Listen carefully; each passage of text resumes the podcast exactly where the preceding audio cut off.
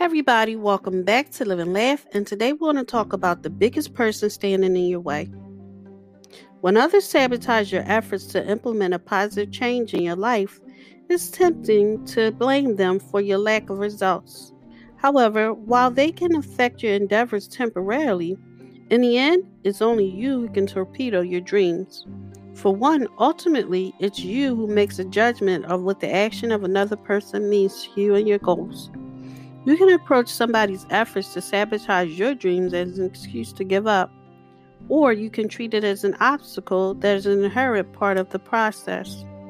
Second, when other people try to limit your dreams, question your abilities, or tell you to stop having your head in the clouds, ultimately, it's not their belief that counts, it's what you yourself think about the feasibility of your goals.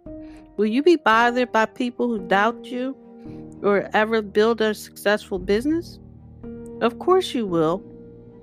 Will they make you doubt that you'll succeed?